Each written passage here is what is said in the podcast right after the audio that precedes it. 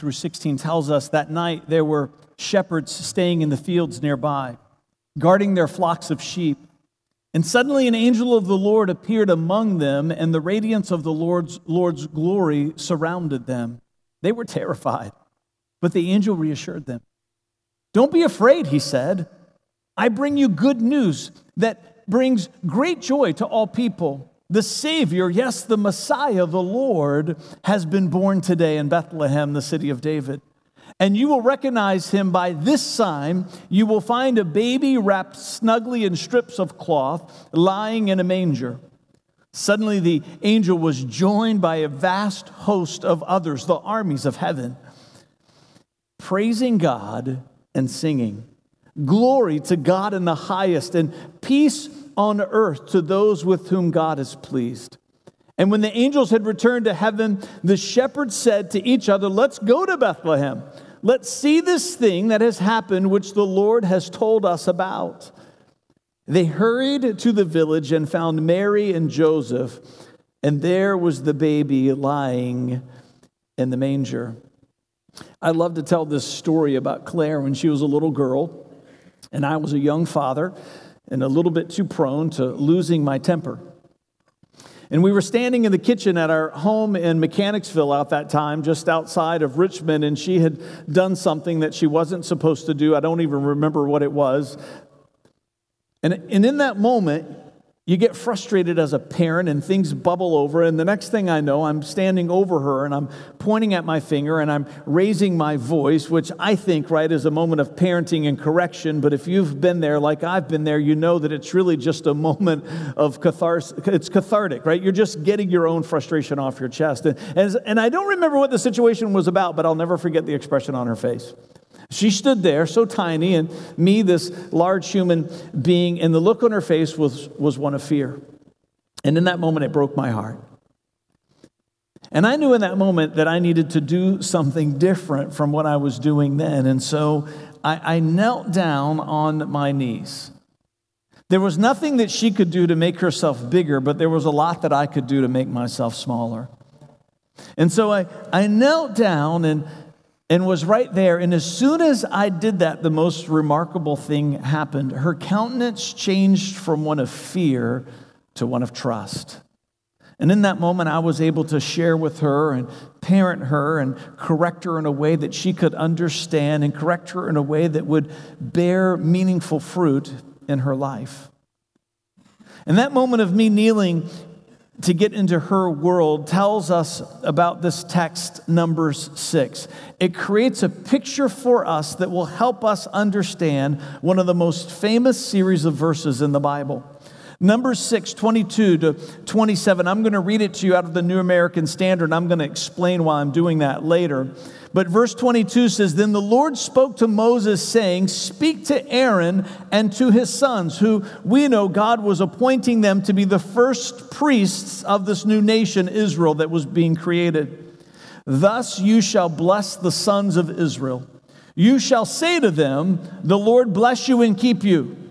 The Lord make his face to shine upon you and be gracious to you. The Lord lift up his countenance on you and give you peace. Now listen to verse 29, 27. So they shall invoke my name on the sons of Israel, and then I will bless them. This, this prayer that was given to the Aaron and his sons was an important part of creating the culture of a new nation.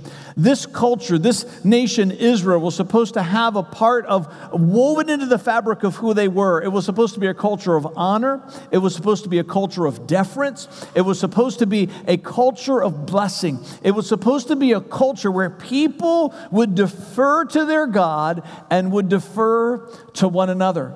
And all of that is right here, buried in these beautiful verses in this text. And part of how we know that is this word blessed, that is the central word of these verses. It's an interesting word, it's a curious word because in the Hebrew it is the word barak, B A R A K. Now, you've heard me talk about this word often. It means to bless. It literally means to bless by bowing down on your knees. It means that if you were in ancient times, or maybe in a culture that still practices bowing to honor someone who's more important to, than you, has a higher social, say, status than you, which is hard for us to connect in the culture that we live in today. But there's places in the world that still do this. And, and you would literally get on your knees or you would bow before them to show them the honor that they deserve. Now, what makes this word interesting is that the word does not change when it talks about what God is going to do for us. It's curious, isn't it? We understand this idea of bowing before God. We understand this idea of showing him deference. We understand this idea of honoring him by getting on our knees at certain times in our life, like Marvin did when he came to the altar tonight. Maybe as you're at home praying, you have a sense of, I just, I need to be on my knees in the holiness of this moment. But to use that same word in reference to God and us, how can that be? But yet, there it is. I mean, this is the prayer. They didn't write this prayer and bring it to God and say, hey, can we pray this? And, and, and God proofreads it, and, and right? No, no, no. God says to them, to Moses, hey, I'm going to teach you a prayer. And this is the prayer that the first priests are going to speak over this nation. And they're going to speak it over them time and time and time again. And it starts this way The Lord bless you, the Lord Barak, the Lord to bow. Now, something's wrong in that sentence. It's a word that is context dependent, meaning that when the greater person blesses the lesser person, it's not about them bowing and kneeling, it's about access. It means that the one who is greater recognizes that the one who is lesser does not have the means, does not have the ability to make themselves bigger, or metaphorically, or in a literal sense, they're unable to come to you, so you go to them. It's like when I knelt before Claire. It wasn't to bow before her, but it was to recognize that I was the one who had the power to make a difference in the situation. And so when it says that God is going to bless us, it means that He is the greater one and He makes a way for us to come to Him. Listen to Isaiah 40, 1 through 5. Comfort, comfort my people, says your God. Speak tenderly to Jerusalem. Tell her her sad days are gone and her sins are pardoned. Yes, the Lord has punished her twice over for all her sins. Listen, It's the voice of someone shouting, Clear the way through the wilderness for the Lord. Make a straight highway through the wasteland for our God. Fill in the valleys and level the mountains and the hills. Straighten the curves and smooth out the rough places. Then the glory of the Lord will be revealed, and all people will see it together. The Lord has spoken. Now, you might find these words familiar, even though they were spoken some 700 years before John the Baptist's ministry. They were the words that the Holy Spirit inspired him to draw out of the prophets to make as a cornerstone of his sermons that he preached in the wilderness out by the Jordan as they baptized people. You might find it familiar, this idea of the, the mountains will be brought low and the valleys will be exalted and the crooked will be made straight and the rough places plain. This is the message that God gave him to proclaim. And the majority of the people that came out to hear him would have been Jewish. And so they would have understand this reference to Isaiah. But it wasn't just a reference to scripture, it's a reference to history, which is why it's in the Bible to begin with. Because this is what great kings did. In Isaiah's time and in John the Baptist's day, if a king was expanding their empire and as part of this new conquered territory, the people that were now a part of the empire could not get to the king because of geographical constraint, or the king was not able to get to them, whether it was for trade, for economic purposes, or whether it was for safety to be able to send reinforcements if somebody else was coming to take that territory, there needed to be access. And so, kings in ancient times, out of their own treasury, out of their own resources, because they had the engineers, because they had the tools, because they had the money, they would do these incredible highway projects, even in ancient times. Building roads, making places that were crooked straight and the rough places plain. They would fill in depression areas. They would level hills. They would make a way for the empire to have a sense of connection. This is part of the reality of their existence. This is what great kings did. Great kings took it upon themselves at their expense to always make a way for people to have access to them.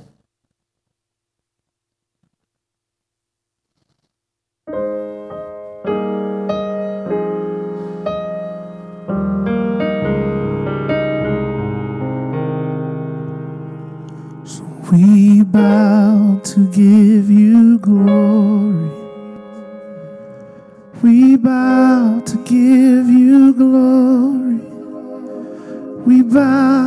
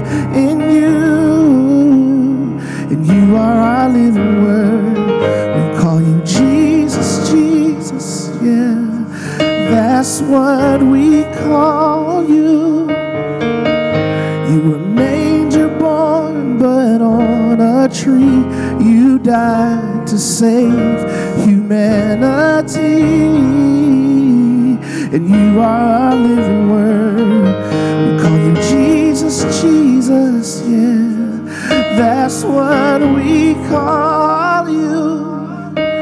You were major born, but on a tree you died and saved humanity.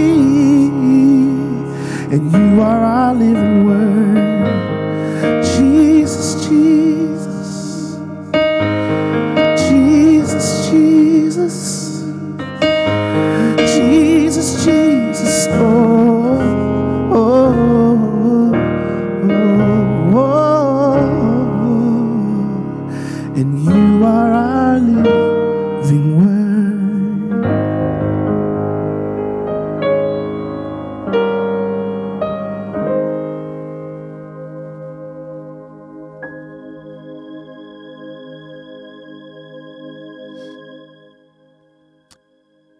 Number 6, verse 27. This is out of the New Living Translation. It says, Whenever Aaron and his sons bless the people of Israel in my name, I myself will bless them. It's extraordinary, isn't it? That the sovereign creator of the universe would tie his actions to the actions of mankind.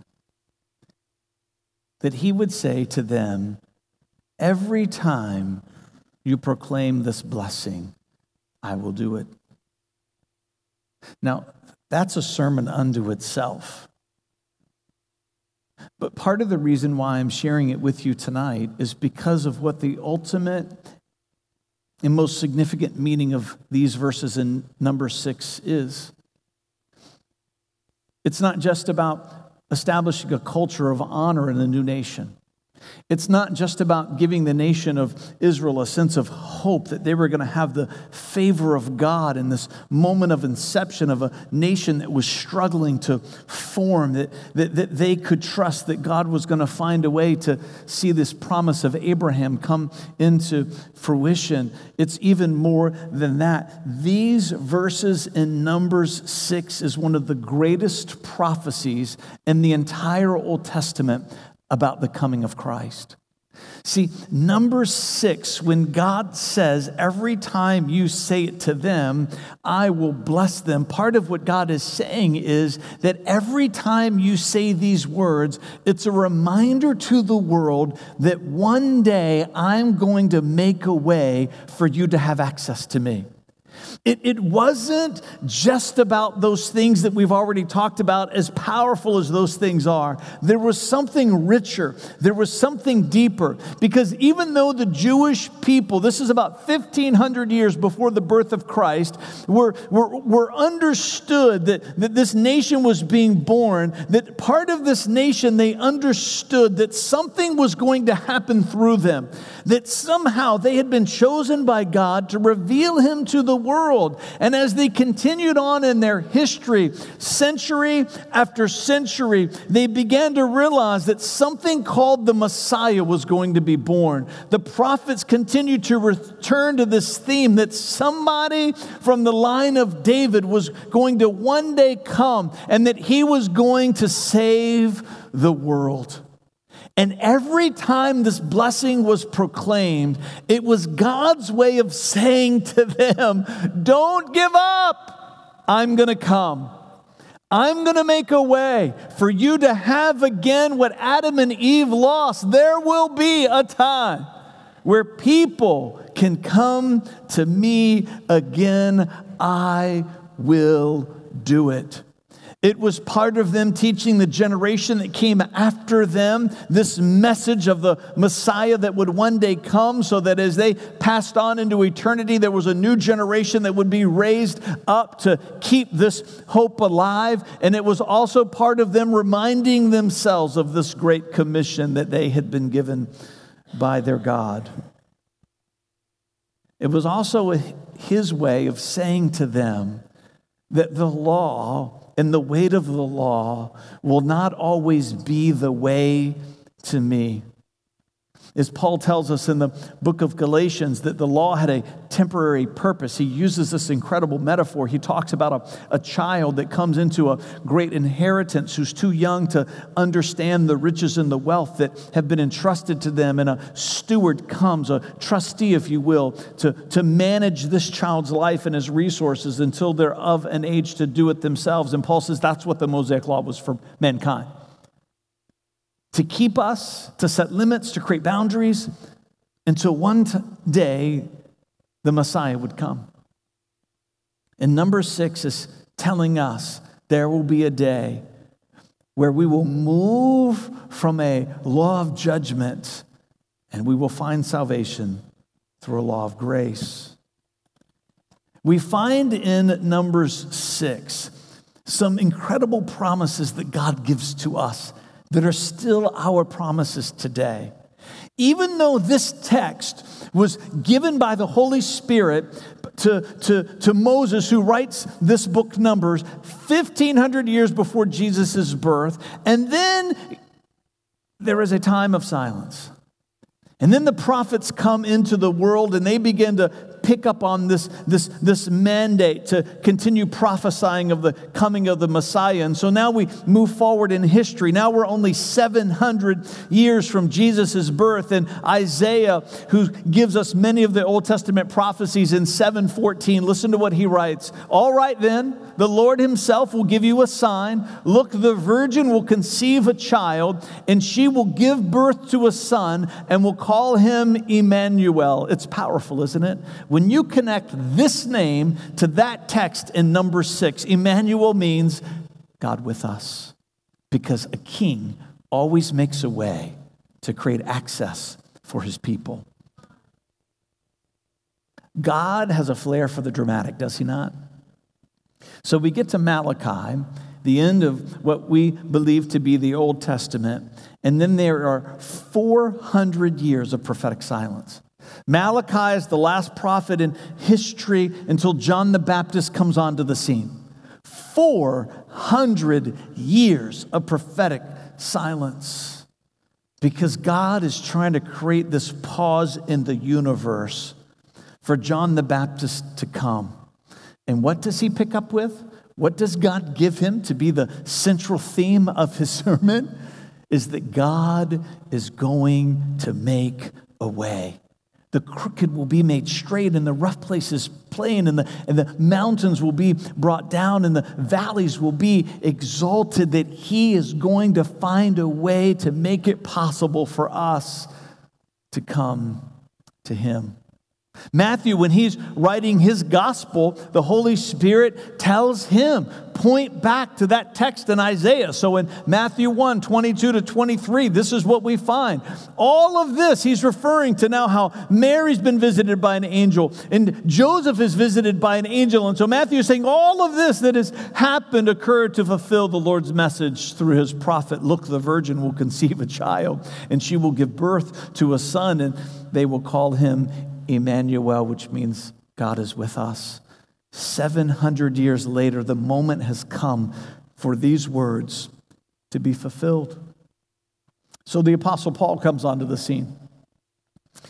God saves him in a dramatic fashion on the road to Damascus, and he becomes the most prolific writer of his day in the early church. And it gives us the majority of the New Testaments. And one of the churches that he plants is in this ancient city of Philippi, and that's what gives us the book of Philippians. In the second chapter, he begins to talk about this idea of what Jesus has done.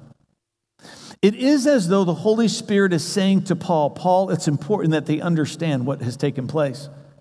All of the verses of the prophets are there in the, the, the great text and, and, and Numbers 6. And then we have the Gospels, but let's write something so the people will never forget what took place. And so in the beginning of Philippians 2 in the Greek, it's, it's called the Great Kenosis chapter, which means emptying out of oneself. And, and, and this is where Paul writes Jesus emptied himself of his divinity, he set aside his glory. He did not see being God something that he should cling on to, but he laid it down and took on flesh of a man.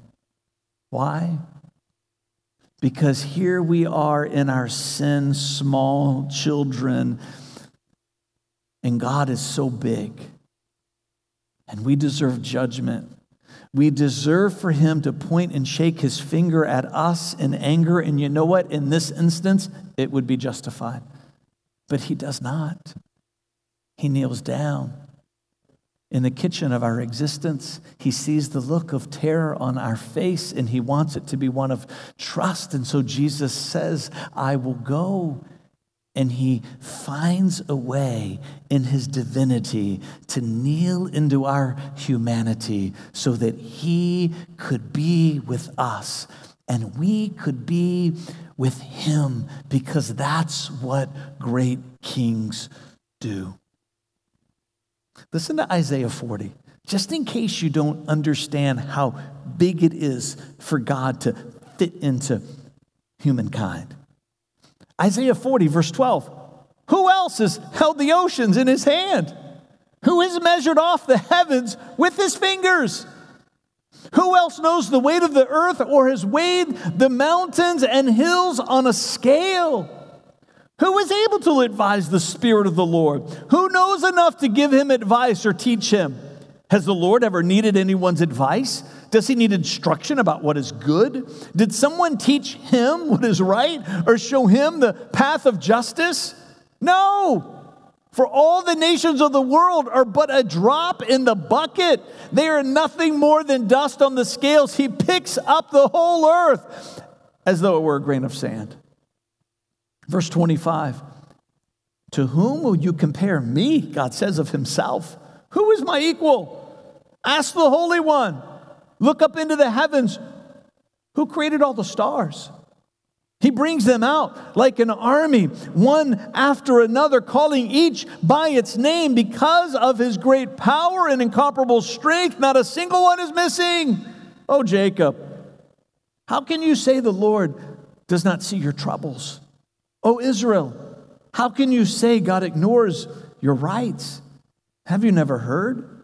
Have you never understood?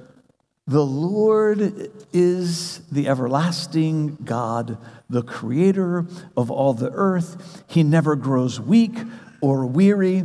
No one can measure the depths of his understanding. It is the biggest definition of big that's ever been given to us in the world is right here in Isaiah. And as big as that is, which is beyond our comprehension, he found a way to make himself small. Why? Because these five promises and Numbers six, we were desperate for them to be fulfilled. Number six, 24 through 26, this incredible blessing that is giving birth to a nation. It starts out with this idea that the Lord would keep you, that we would be kept in his protection. We're not able to protect ourselves from our own inclination to sin. We needed help. So, what does Jesus do for us? Paul tells us in Romans 8 38 through 39. And I am convinced that nothing can ever separate us from God's love. Neither death nor life, neither angels or demons, neither our fears for today or our worries about tomorrow, not even the powers of hell can separate us from God's love. No power in the sky above or in the earth below. Indeed, nothing in all creation will ever be able to separate us from the love of God that is revealed in who? In Christ Jesus our Lord. God blessed us when Jesus came to die for us because we are desperate for his protection, and that's what he promises us in number six. May he keep you. And, and listen to what he also says. He says, May he keep you and may he make his face to shine upon you. Now, this is why I read out the New American Standard and not the New Living Translation, because the New Living Translation, I think, inappropriately puts this idea of God smiling on us too early. It doesn't come until later. So when it says that the, may the Lord bless you and keep you, right? He's going to bless you. Jesus is going to come so we can have access to God. And then through Jesus, right, that we can be kept, we can be protected. And then it says that, that may, he, may He make His face to shine upon you. What's that about? Hebrews 4 tells us. So then, since we have a great high priest who has entered heaven, that's Jesus. Jesus, the Son of God, let us hold firmly to what we believe. This high priest of ours understands our weakness. Listen, here's the play on words. For he faced all of the same testings we do, yet he did not sin. So let us come boldly into the throne of our gracious God. And there we will receive his mercy, and we find grace to help us when we need it most. Jesus faced our sin so that we could face God so we can have access to Him. Number six, may the Lord bless you and keep you, and may he make his face to shine upon you. It's, it's a reference to when Moses was on the mountain and God was going to give him the, the law. And, and he says, I want to see your face. And God says, You don't know what you're asking. My holiness and your sinfulness, it will never work. You'll be consumed by the fire of my glory. So he says, Hide in the cleft of the rock, and my glory will pass you by. Even just getting that close to God's face when he came down off of the the mountain, he glowed. They had to put a sack over his face because it scared people. That's where Halloween masks started, right there. But yet, right here, God says, no, no, no, no, no, no, no. There's going to come a day. There's going to come a day where you can have with me what Moses never could. That through Jesus, you're going to be able to see me face to face. May the Lord bless you and keep you and make his face to shine upon you. And what does he say? And be gracious unto you. Romans 3:24. Yet God freely and what? Graciously declares that we are righteous. We're graciously righteous, not of our undoing, not of our own ability, not because we deserve it, but by his grace. Graciously declares that we are righteous. He did this through who? Through Christ Jesus. When he freed us from the penalty of our sin. Jesus is the Barak of God. He came to us to die for our sins so the grace that was one day a promise can now be a reality. May the Lord bless you and keep you and make his face to shine upon you and be gracious unto you. And may he lift up his countenance before you. This is where he smiles. This is where it fits. This is where it belongs. Because when you smile, you lift the countenance of your face, and we're created in His image. And I think when God is pleased, He smiles too. Hebrews 13 21. May He equip you with all you need for doing His will. May He produce in you, through the power of who? Jesus Christ. Every good thing that is pleasing to Him. When He's pleased, He smiles. And the only way that He was ever going to be pleased with us is through the grace that comes through the death of His Son. Jesus came to make a way. It is a powerful prophecy, is it not?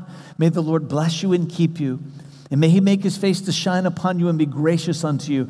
May he lift up his countenance before you, and here it comes give you peace. Give you peace. Romans 5 1. Therefore, since we have been made right in God's sight by faith, we have peace with God because of what Jesus Christ our Lord has done for us.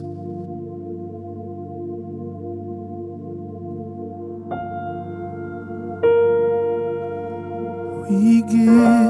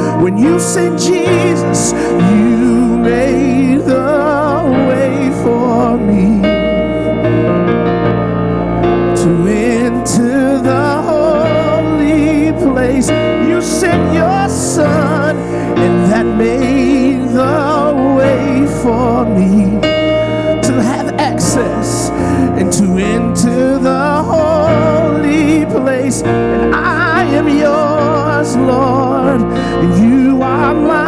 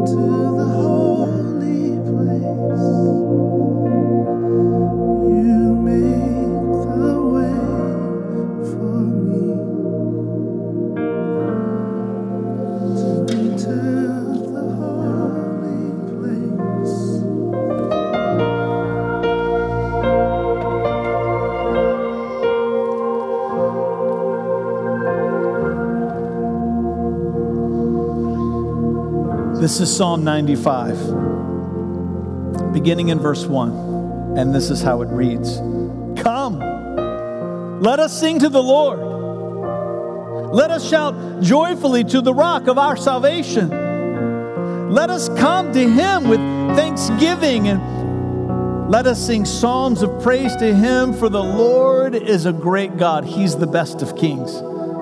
He's a great king above all gods. He holds in his hands the depths of the earth and the mightiest mountains, and the sea belongs to him, for he made it. His hands formed the dry land too.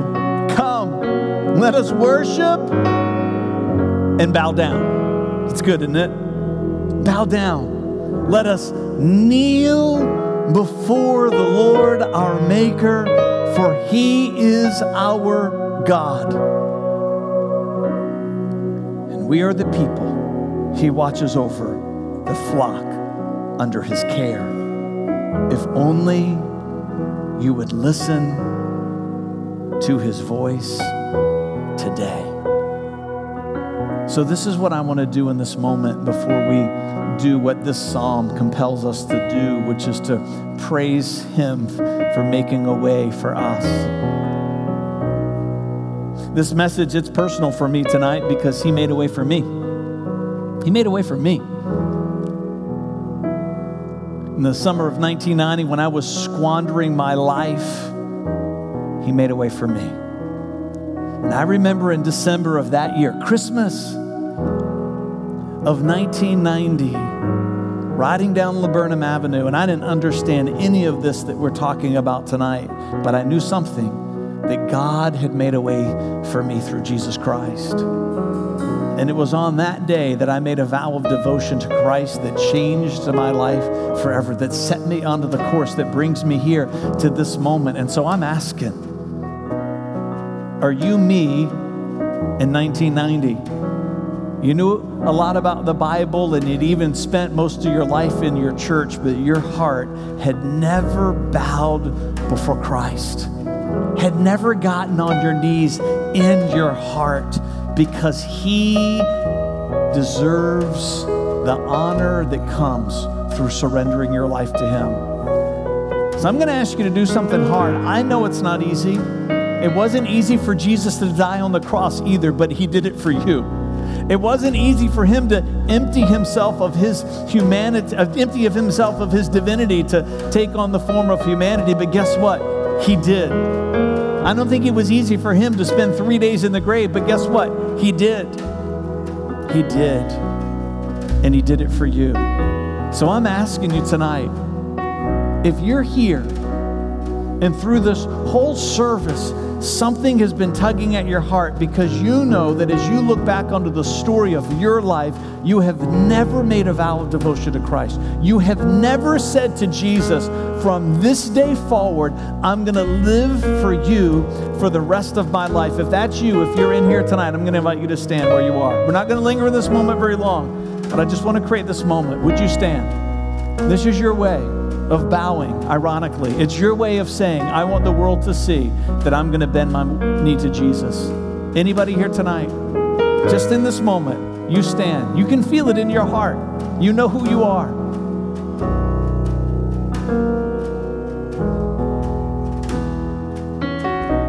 Let's all stand together. We're going to step into this moment of worship and sing this song. And it might be that you're here tonight and Maybe you've bent your knee to Christ in a vow of devotion to Him, but something inside of you that just says, I, I want to get out of the place where I'm at. We want you to know these altars are open. You might come to stand here, you might come to kneel up here, but maybe something inside of you tonight, it's just your way of saying, I want Jesus to know the gratitude that's in my heart that He made a way for me. Come on, let's worship together.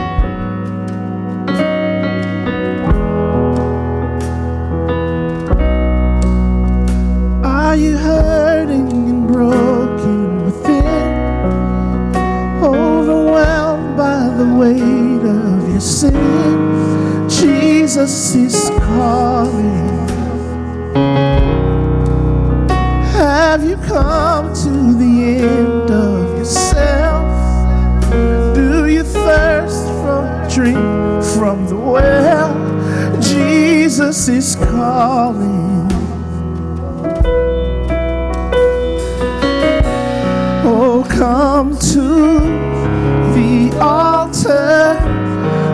Father's arms are open wide. Forgiveness was bought with the precious blood of Jesus Christ.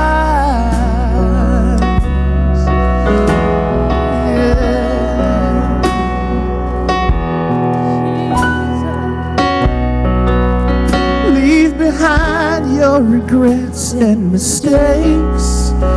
Come today, there's no reason to wait. Jesus is calling. Bring your sorrows and trade them for joy. From the ashes, a new life is born, and Jesus is calling.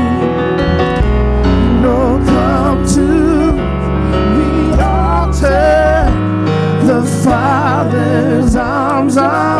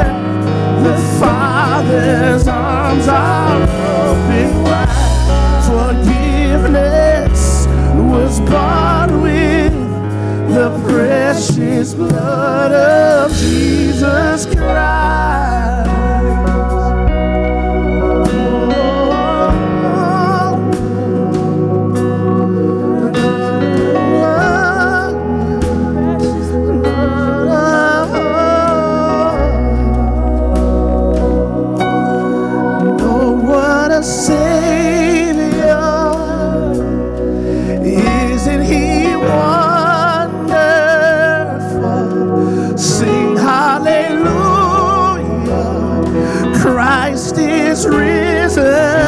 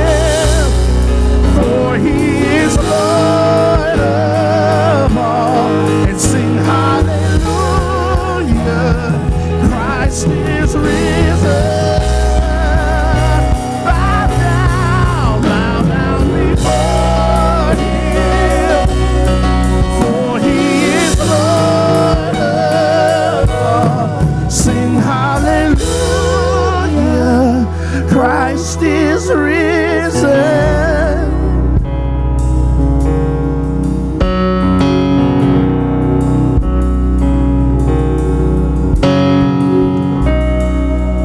Lay your cross as you wait for the crown. Tell the world of the treasure you found.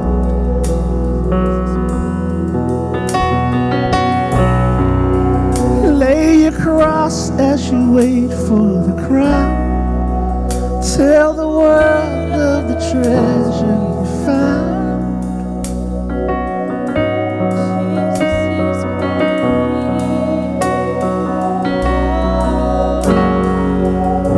Oh, come to the altar. Father's arms are open wide.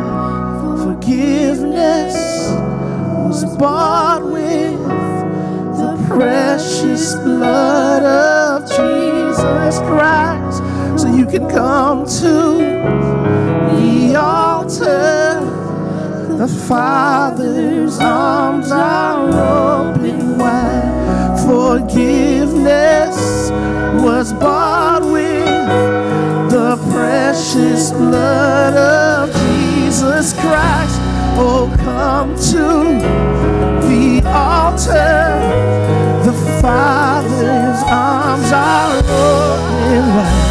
Forgiveness was bought with precious blood of Jesus Christ.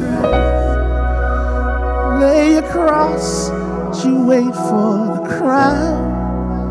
Tell the world of the treasure So